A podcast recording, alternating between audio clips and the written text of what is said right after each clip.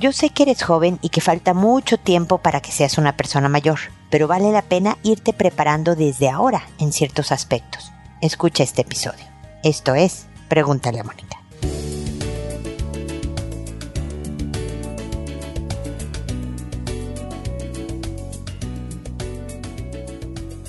Bienvenidos amigos una vez más a Pregúntale a Mónica. Soy Mónica Bulnes de Lara, feliz de encontrarme con ustedes en este episodio que habla de nosotros cuando seamos viejos. Falta tiempo, ya lo sé. Ninguno de los que estamos oyendo Pregúntale a Mónica somos viejos, aunque créanme, mis hijos opinan lo contrario. Pero es bueno que tengamos pendientes ciertas cosas, porque lo primero que tenemos que cuidar es nuestra actitud. Fíjense que a lo mejor pensaron que yo les iba a decir otras cosas, pero lo primero que nos envejece es nuestra postura en la vida. Entonces, desde ahora, tengas la edad que tengas, vigila cómo ves las cosas si rezongas, si te quejas, si los achaques que ya puedas estar teniendo, porque pues no es lo mismo a los 10 años que a los 25, que a los 45, que a los 55. Todo eso habla de cómo vas a ser en la vejez. Desde luego que te van a doler los huesos o que te va a costar más trabajo levantarte o que ya no vas a ver con la misma claridad o que te van a salir canas. Ustedes me han visto sobre todo post pandemia como ya me dejé las canas y demás. Pero si es, qué horror, si es cierto, tengo arrugas, estoy vieja, me duele, me, ah, si te dejas apachurrar, lo estoy diciendo en mexicano, oprimir por la edad, definitivamente vas a ser vieja. Si disfrutas la edad, la sabiduría que trae consigo los años que has recorrido este planeta, si disfrutas algo que yo me gusta mucho de la edad que tengo, es que de verdad te sigue importando en cierta medida el que dirán, no, tampoco es que seas una despreocupada por completo, pero te importa muchísimo menos a lo mejor a los 15, ¿no? El que tus amigas estuvieran de acuerdo contigo, el que no se supiera. A estas edades ya no te importa tanto y te da una sensación de libertad muy a gusto. Entonces, la actitud es la principal cosa que debes de vigilar desde que eres muy joven a ser entusiasta de las diferentes etapas que estás viviendo. Definitivamente trata de guardar tres pesos diarios no importa la cantidad. Si son más de tres, pues maravilloso. Pero si son tres, imagínate si todos los días desde que tienes 20 años guardas tres pesos. Híjole, cuando tengas 84 vas a tener una lana, una buena cantidad. Trata de ahorrar lo más que puedas todos los días. Algo. Desde luego, usa el dinero para divertirte, para comer, para tener techo, para pagar las cuentas, para no endeudarte, todo eso pero trata de ahorrar. Si hubo días en que ahorraste 50 centavos, ni hablar, fueron 50 centavos. Pero hubo días en que ahorraste 100 pesos, maravilloso. Todos los días ahorra, porque un día ya no vas a poder trabajar. Tarde o temprano va a llegar una edad en que no vas a poder ingresar y es bien importante que estés preparado desde ahorita, no me importa la edad que tengas. Entonces, vigila todo eso definitivamente trata de moverte. Te lo dice alguien que le cuesta mucho trabajo tener la disciplina del ejercicio. Pero de verdad, atrofia. Atrofia el cuerpo y atrofia la mente en la sedentariedad. Ser sedentario te hace que más pronto puedas sufrir una demencia, sea Alzheimer o de otro tipo, que más pronto se te olviden las cosas, que más pronto pierdas esa actitud de la que yo hablaba al principio. Y desde luego lleva una vida social por muy introvertido que seas o introvertida que seas, trata de verte siempre con la amiga o las amigas, los amigos que tengas. Estate en contacto con los que quieres. Todo eso te ayudará a tener una buena vejez. Porque créeme, te lo dice alguien que tiene 57 años y medio, pasó en un parpadeo. Yo un día tenía 25 y de repente, ¡pah! tengo esta edad. Entonces es bueno recibirla los 55 o los 84 que tiene mi papá ahora, lo mejor preparado posible. Porque vemos muchas veces en redes sociales estos videos de viejitos impresionantes que están haciendo jardinería, que están bailando rock and roll, que van y vienen con una energía envidiable por la vida y siempre decimos, híjole, yo quiero ser así. Bueno, pues entonces hay que prepararse. ¿No? Así que bueno, ese era el mensaje de hoy, espero que te sirva, espero que lo tomes en cuenta yo también, créeme que quiero tenerlo bien presente para que lo podamos hacer todos los días un poquito, todos los días un poquito y nos vaya bien. Recuerda que si tienes comentarios, si tienes una consulta al respecto o de otros temas de tu persona, de relación de pareja o de hijos, lo puedes hacer en www.preguntalemónica.com en el botón de envíame tu pregunta. Ahí estoy, como decimos en México, a tus órdenes para lo que puedas necesitar.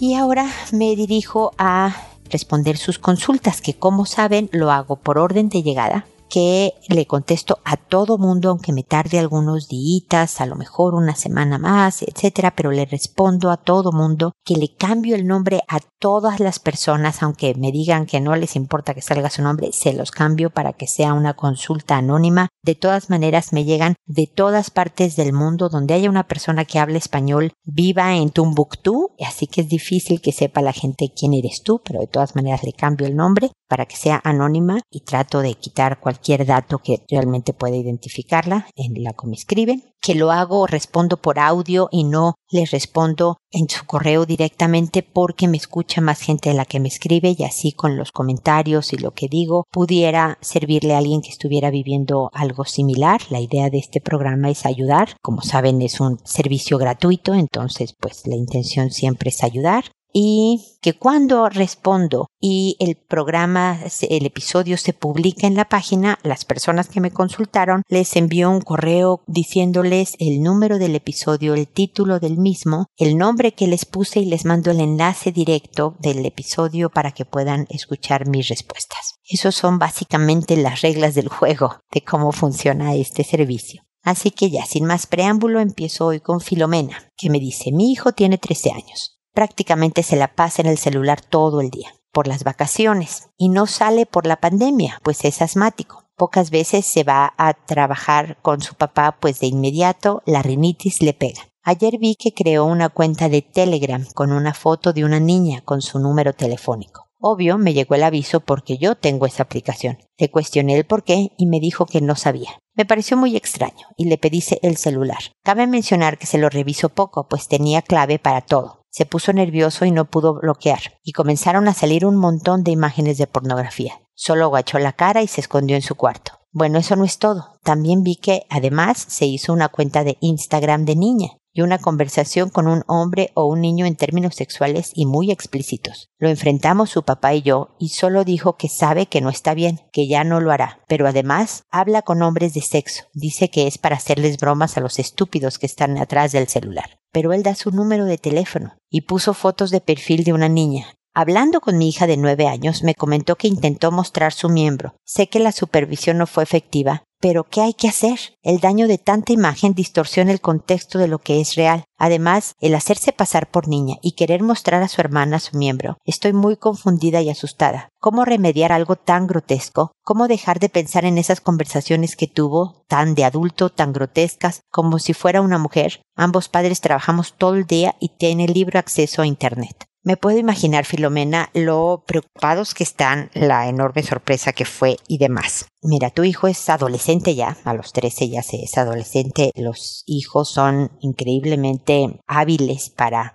pues crearse perfiles y hacer cosas y pues las hormonas, la curiosidad, el morbo es parte a veces de esta adolescencia y hacer tomar malas decisiones, te, te, voy a decir algo biológico que no consuela, pero por lo menos explica dónde está tu hijo. De entrada, las hormonas le están haciendo un revoloteo de impulsos sexuales. Y la parte frontal del cerebro, la que habla de control de impulsos, la que habla de la buena toma de decisiones, la que también mide las consecuencias de esas tomas de decisiones, que es el, lóbulo prefrontal, la que está en la frente, digamos, de, del cerebro, es la última que se acaba de formar y se termina de formar casi al principio pues no casi al principio, ya muy en la vida adulta, 21, 24 años, imagínate, ¿no? Entonces, en parte tu hijo no ha desarrollado biológicamente esas partes. pero en parte también requiere de que sus padres, con los límites y con las vigilancias, le ayuden, porque los hijos es por las medidas externas que se pueden controlar. Un niño no se porta bien antes de que tenga estas partes por sí mismo,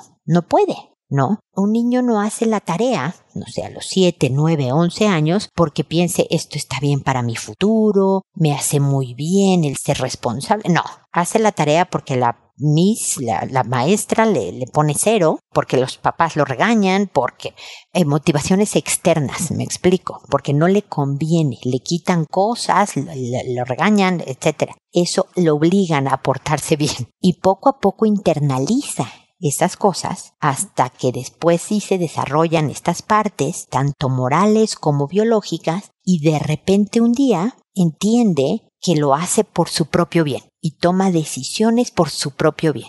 Ese día ya es un adulto y dice voy a cumplir, voy a pagar mis impuestos, por decirte así, voy a llegar temprano a trabajar porque es algo bueno para mí, o pago mis impuestos porque es bueno para la ciudad en donde vivo, bla, bla, bla. ¿Me explico? Pero todo es un proceso de muchos años. Entonces su hijo efectivamente, trabajen o no ustedes, yo puedo entender que ustedes trabajan todo el día y no pueden estar supervisando, pero sí necesita claros límites. Pero también necesita empatía y comprensión de saber que tiene 13 años y que hizo tonterías muy graves, pero propias dentro de lo que cabe de un joven de 13 años que no supo medir consecuencias y hizo tonterías. Entonces sé que ya lo enfrentaron y se vale que los papás se vuelvan a sentar con el Filomena y le digan, mira hijito, yo creo que en parte fue curiosidad, morbo, bromas, interés también de saber qué pasaba si te hacías pasar por niña para que de plano no supieran que eras tú, ¿no? Yo creo que enseñarles un miembro a la hermana pues era lo más accesible, las hermanas, las primas, para hacer algo que excita me explico, pero absolutamente mal. Eso es abuso. Enseñarle sus genitales a la hermana es abuso sexual en cierta medida. Qué bueno que no lo logró, me explico, pero hay que hacer conciencia. Estuvo muy mal. Y nosotros también, hijo, fallamos en no poner límites más estrictos. Entonces, y te pedimos una disculpa por nuestra falla, pero de ahora en adelante, por tu bien, vamos a ser más estrictos. Vamos a hacer mejor nuestro trabajo. Eres el mayor de nuestros hijos, lo vi en la información que me mandaron en el formato de pregúntale a Mónica en el botón envíame tu pregunta, por eso les pido que por ahí me manden sus consultas, me ayuda muchísimo esta información. Tú le puedes decir, eres el mayor de nuestros hijos y los papás aprendemos en el camino. Entonces, ¿qué va a pasar de ahora en adelante, hijo? precisamente por todo lo que acaba de pasar, semanalmente te vamos a revisar el celular. O no vas a tener claves passwords para todo o nosotros lo vamos a tener. Si pones una clave que nosotros no sepamos, no vas a poder tener celular o computadora o lo que tengas porque mientras no nos compruebes que sabes manejar responsablemente dispositivos, quiere decir que no estás capacitado para manejarlos y nuestro trabajo como papás es asegurarnos que te puedes manejar bien por el mundo y hacer este tipo de cosas nos demuestra y te demuestra que no estás capacitado. Todo con amor, Filomena, no como regaño, que qué barbaridad, qué horror, qué vergüenza, que cómo es, pues no. Es con cariño, con comprensión de los 13 años, pregúntame, hijo, qué te dudas tienes, pero esto es las reglas del... Es que no es justo, es que yo sé que estás molesto, hijo. Entiendo que no te guste, pero lo estamos haciendo por tu bien. Y así le vas poniendo los límites. Vamos a revisar. Búscate con quien sepa, un pariente, un especialista de Internet en la compañía de Internet, no sé dónde, manera de poner, porque los hay, protectores para que no tenga un libre acceso a Internet. Hay manera de poner protectores para que no pueda entrar a páginas incorrectas, para tener límites de tiempo para conexión. Todas las compañías de Internet meten códigos, yo no te sé decir las palabras técnicas, para que los, los hijos que están en casa no puedan tener un libre acceso a Internet, por lo menos en tu casa. Sé, Filomena, que si se va a casa del amigo y no están estos límites, va a poder hacer lo que quiera. Los hijos tienen manera de encontrar la forma de hacer lo que quieren, ya lo sé pero le sirve a tu hijo saber que es vigilado. Estos límites, este saberse protegido, le ayuda, porque esta libertad que tenía antes y todo esto que hacía tu hijo le provoca ansiedad y díselo, ¿eh? Hijo, el que tú hicieras todo esto te provoca una ansiedad tremenda que no te hace bien. Tú sabías que estabas haciendo cosas malas, ¿sí o no? Sí, sí, papá, sí, sí, mamá. Y el hacer cosas malas, el saber que estás haciendo mal, provoca ansiedades que te hacen daño, mi amor. El saber que le enseñaste tus genitales o trataste de enseñarle tus genitales a tu hermana te da ansiedad y remordimientos y culpabilidad y preocupación de que me van a descubrir, se va a saber y me van a regañar. Y todo eso te hace daño. Te estamos tratando de, de evitar todo eso, hijo y pláticas y dudas que tengas y por qué te hacemos esto. Y, yo entiendo porque de chica pues a lo mejor traté de ver una revista que no debía y, y tal. O sea me explico límites comprensión conversaciones. No les digan detalles de alguna vez que ustedes hicieron algo que estuvo muy mal pero están formando a un hijo adolescente en sexualidad para que no vuelva a hacer estas cosas. Díganle obviamente los peligros de contactarse con hombres, haciéndose pasar por niño o por niña, de dar su número real de teléfono. Entonces pueden estar cerca a pesar de que trabajen ustedes todo el día y que él esté mucho más vigilado.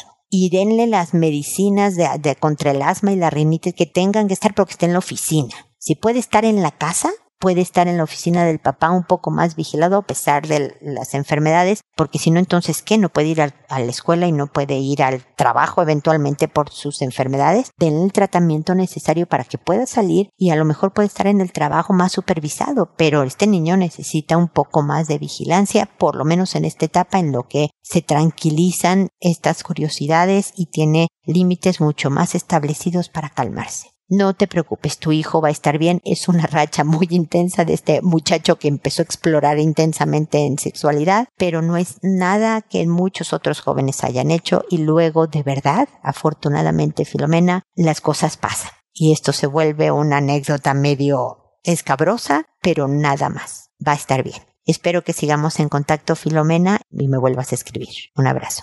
Gisela, por otro lado, me dice, no he construido mucho positivamente desde la última consulta. Tengo la horrible tendencia de enojarme muy rápido. Mi tolerancia a la frustración está en números negativos. Sigo siendo el tropiezo de mi esposo para avanzar. Es fácil cuando él se adapta a mis gustos y necesidades, pero me cuesta adaptarme a su verdadero él, sobre todo cuando tenemos puntos de vista opuestos. Pareciera que en muchos somos contrarios. Para él, lo más importante es la justicia y el respeto. Yo suelo tener un comportamiento neurótico y perder la cordura con situaciones que ocurren en la vida diaria y que por mi pasado tengo ancladas. Me desquito con él. Sucede que tengo baja autoestima unos días más que otros, según me ocupe de mi vida individual. Entiendo que debo aprender cosas de él como su seguridad. Es por lo mismo que me atrae y ser más inteligente emocionalmente. Es cierto, lo admiro, tiene muchas cosas buenas, pero el hecho de ser mi pareja saca mis peores miedos e inseguridades y pienso que no estoy a su altura y es fácil autosabotearme. Mónica, le pido por favor un comentario que me ayude a tener paz y también si me puede sugerir una técnica para controlar mi enojo que ha sido por muchos años una forma de vida.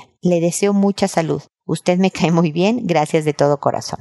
Gisela, eres un encanto, eres muy linda por que te caigo bien, siempre es agradable caerle bien a la gente, pero déjame decirte que yo te admiro por la claridad que tienes de aceptar tu problema. No sabes cuánta gente, Gisela, te lo dice una psicóloga con más de 30 años de trabajar, ¿cuánta gente le echa la culpa a los otros de una cosa que es un tema personal? O sea, alguien de tu perfil me podría decir, o sea, yo me enojo muchísimo, Mónica, pero es porque mi esposo hace cosas para hacerme enojar. La culpa es de él. O yo soy muy enojona, pero porque mi trabajo, porque mis compañeras de oficina, o, mis hermanas, o mis amigas, o el mundo, el calentamiento global, o yo soy víctima de los que me rodean y por eso me enojo. Tú tienes muy claro que hay una historia que hace que ahora, pues tristemente, te tenga muy enrabiada con la vida y que has elegido a tu objeto de desahogo a tu esposo, al parecer.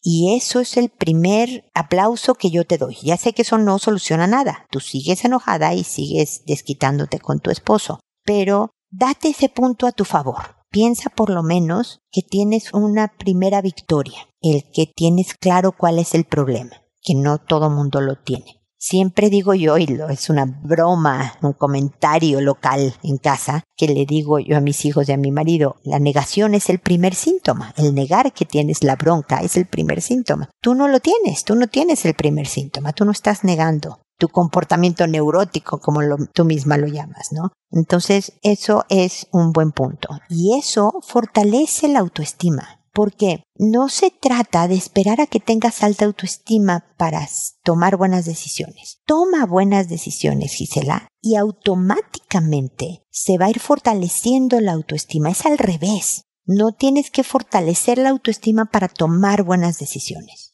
Si tomas una buena decisión, tu autoestima se va a fortalecer en automático. Es decir, si haces una amabilidad para tu esposo, si haces algo contrario a lo que quieres hacer. Haz de cuenta que si un día tú amaneces de malas y lo que quieres es desquitarte con tu esposo, y tú me estás preguntando una técnica, ¿no? Bueno, veamos si puedes hacer esta, Gisela.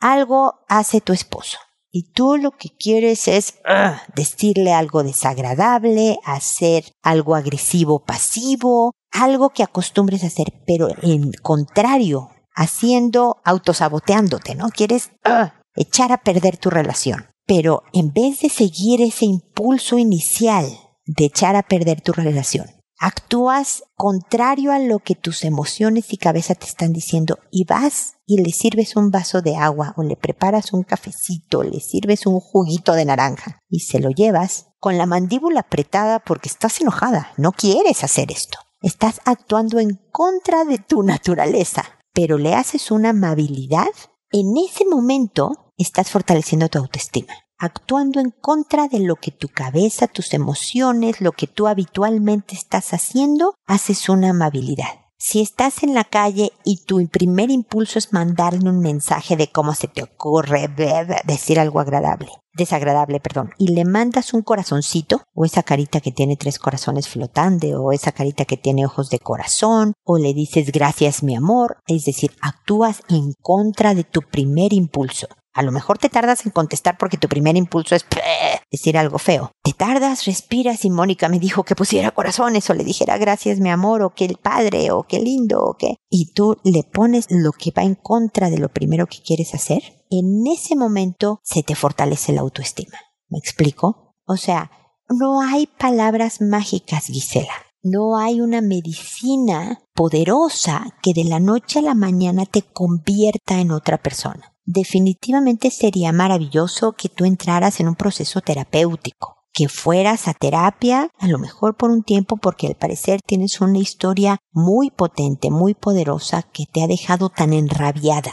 No sé si no hay presupuesto para, para hacer eso, entonces lo vamos a tener que hacer así, con mis consejos, por lo menos ahorita. Pero no quiero que te autosabotees. No quiero que eches a perder una relación con quien parece un buen hombre. No quiero que lo canses. No quiero que salgas victoriosa en esta tarea que tienes de, de cansarlo y que se vaya. Y que una vez más cumplas la profecía de ves, me merezco estar sola porque mira qué horrible persona soy, porque al parecer en esta tarea estás de construirte un destino en donde no te merezcas la felicidad porque no, no sé qué te pasó en la vida. Y yo creo que tú te mereces cosas buenas, tú te mereces paz, me la estás pidiendo ahora, paz, quieres tener paz y quieres ser feliz. Entonces, empieza con hacer lo contrario de lo que quieres hacer.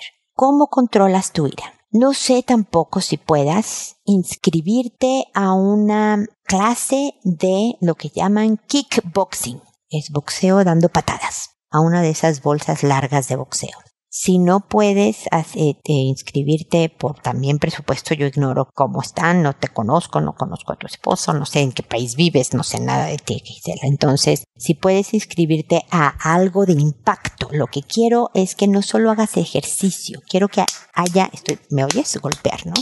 Que haya impacto, porque las rabias ayudan cuando ah, necesito que salgas y golpes necesito, pero no a nadie, necesito que golpes una bolsa. Sí, necesito que saques esa energía de otra forma. no discutiendo con tu marido, no con agresiones verbales, no necesito que hagas algo. Si de verdad quieres estar mejor, ojalá, suplico que me hagas caso en estas tareas que te estoy dejando. Primero, hacer lo opuesto de lo que quieres hacer, lo opuesto. Respira así cuando te diga, ah, es que Mónica dice que le lleve un vasito de agua y no quiero.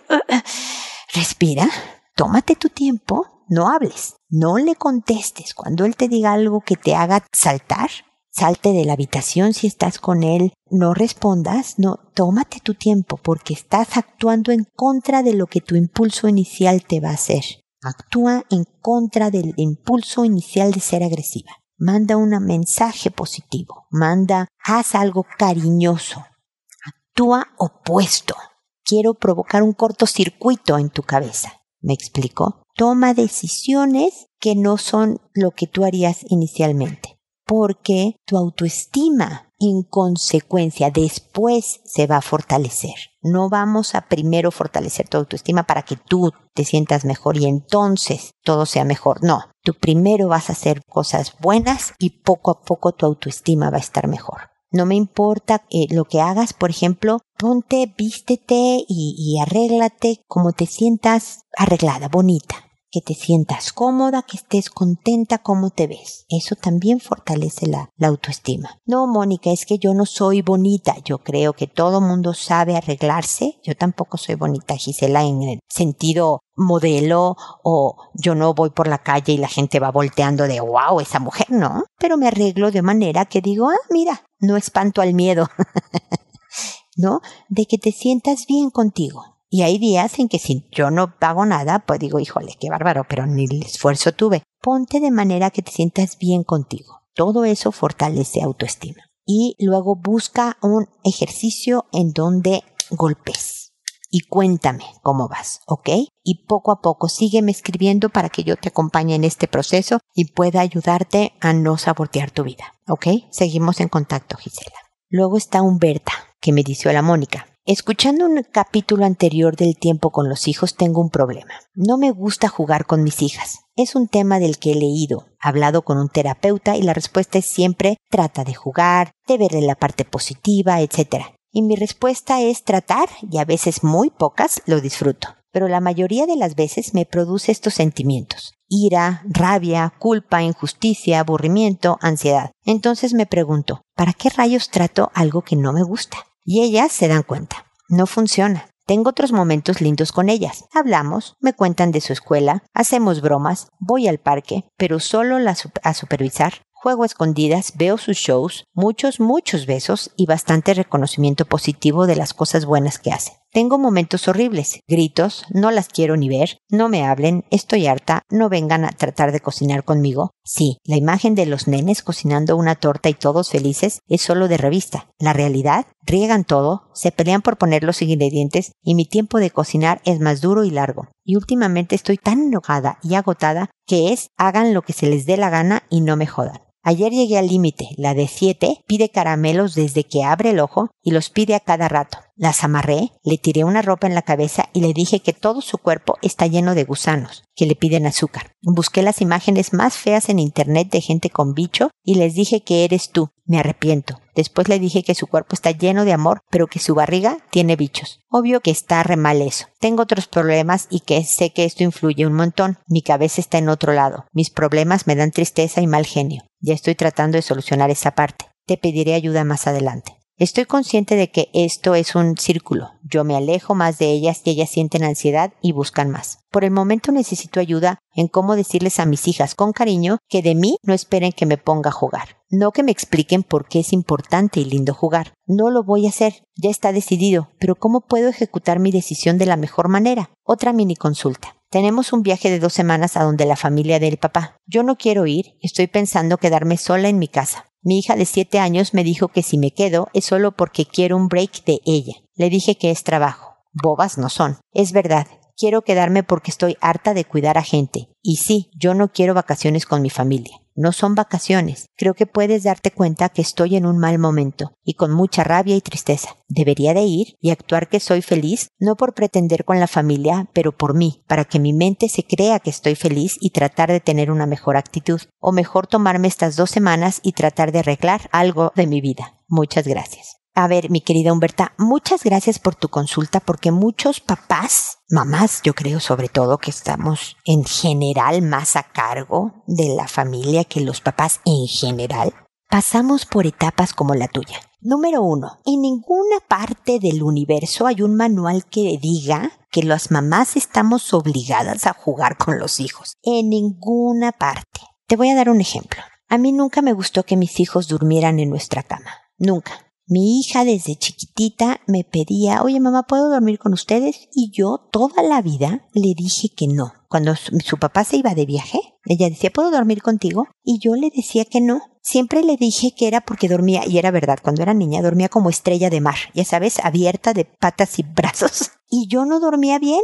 Entonces, la, tenemos una estupenda relación. Ahorita es una mujer de 27 años, mi hija. La quiero mucho, la, yo sí jugaba, pero besos, sabrás como tú dices, pero nunca durmió en mi cama. No, no la veo traumatizada por eso. Hay mamás que juegan con sus hijos y mamás que no juegan con sus hijos y no se traumatizan. ¿Se dice así? Humberta, diles a tus hijas la verdad, Humberta. ¿Saben qué, hijas? A mí no me sale jugar con ustedes. Me encanta verlas jugar, disfruto muchísimo cómo juegan. Yo no soy buena jugando con ustedes. Así que de repente jugaré algunas veces, un ratito, pero en general voy a estar aquí viéndolas. Ay, mamá, es que ¿por qué no te gusta? No tengo idea, hijita, pero no soy buena para jugar con ustedes. Y listo, entre más natural y sincero sea, más aceptan la realidad y que, o sea, y que lo procesen, ¿me explico? Me imagino que mi hija, conforme iba creciendo, supo que muchas de sus amigas, cuando sus papás se iban de viaje, dormían con su mamá. Y a lo mejor en algún momento pensó, hijo, qué gacha mi mamá, en mexicano te lo estoy diciendo, ¿no? Qué, qué desgraciada, ¿no? Que ella no me deja dormir con ella. Pero pues, ok, bienvenida a tu infierno.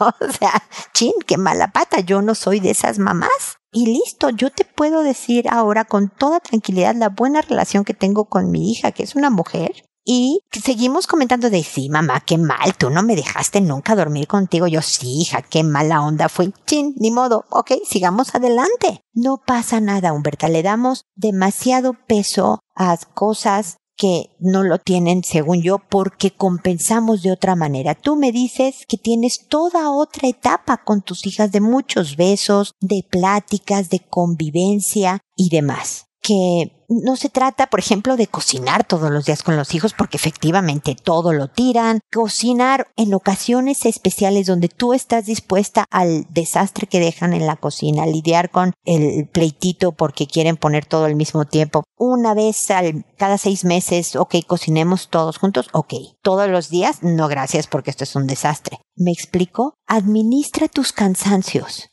para que haya menos gritos, menos cosas horribles y menos agotamientos, que es lo que veo que es lo principal que traes. Es bien importante. Yo creo que estamos tratando a veces las mamás de seguir un manual de ser la mamá del siglo que no existe, de tratar de yo juego, pero cocino, pero además eh, con ellas y, hago esto y hago lo otro y nunca grito y no, que no existe y nos presiona y nos agota. Y cuando estamos agotadas gritamos y somos poco tolerantes y poco pacientes y, y entonces vuelve un ambiente familiar horrible. Entonces, no, administra y dales la oportunidad de cocinar contigo, pero a lo mejor no tan frecuentemente. Y dales la oportunidad de jugar contigo, pero cuando tengas ganas, aunque sea una vez al año, si acaso. Y si nunca jugaste, nunca jugaste y no va a pasar absolutamente nada, Humberta. Libérate. ¿Cómo se los dices así? Hijas, yo creo, hay mamás, algunas, que no juegan con sus hijas. Yo soy de esas. ¿Por qué? La verdad es que no tengo idea, hija. Pero así como no me gusta sentarme a jugar con ustedes, me encanta cuando conversamos. Me encanta darles besos, me encanta cuando hacemos esto, pero no me pidan jugar.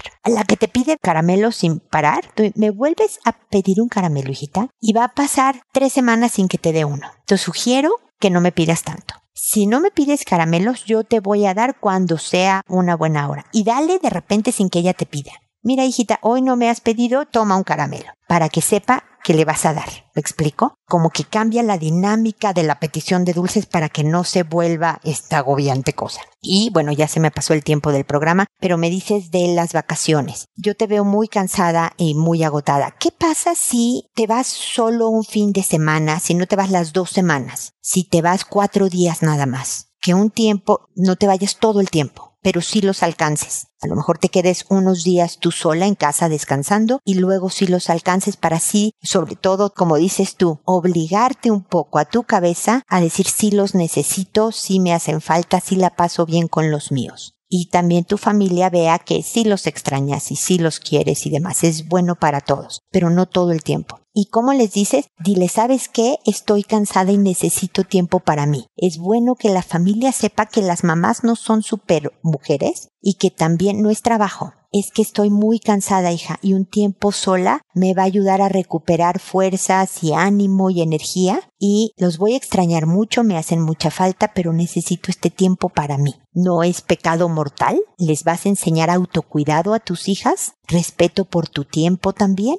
Son cosas buenas. Háblales con la verdad. Te quiero, ¿no eres tú? Ahora sí que no eres tú, soy yo. Es un tiempo nada más de descanso para mí. Yo los alcanzo los últimos cuatro días. Y me va a encantar el tiempo que van a convivir con su papá ustedes. Las quiero mucho. Váyanse y al rato las veo. Espero que te sirvan mis palabras, Humberta, y que de verdad sigamos en contacto. Y espero también amigos que nos volvamos a encontrar en este espacio de Pregúntale a Mónica y recuerden siempre, decidan ser amables. Hasta pronto.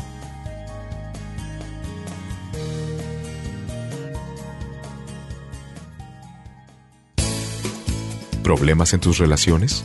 No te preocupes, manda tu caso, juntos encontraremos la solución. www.preguntaleamónica.com Recuerda que tu familia es lo más importante.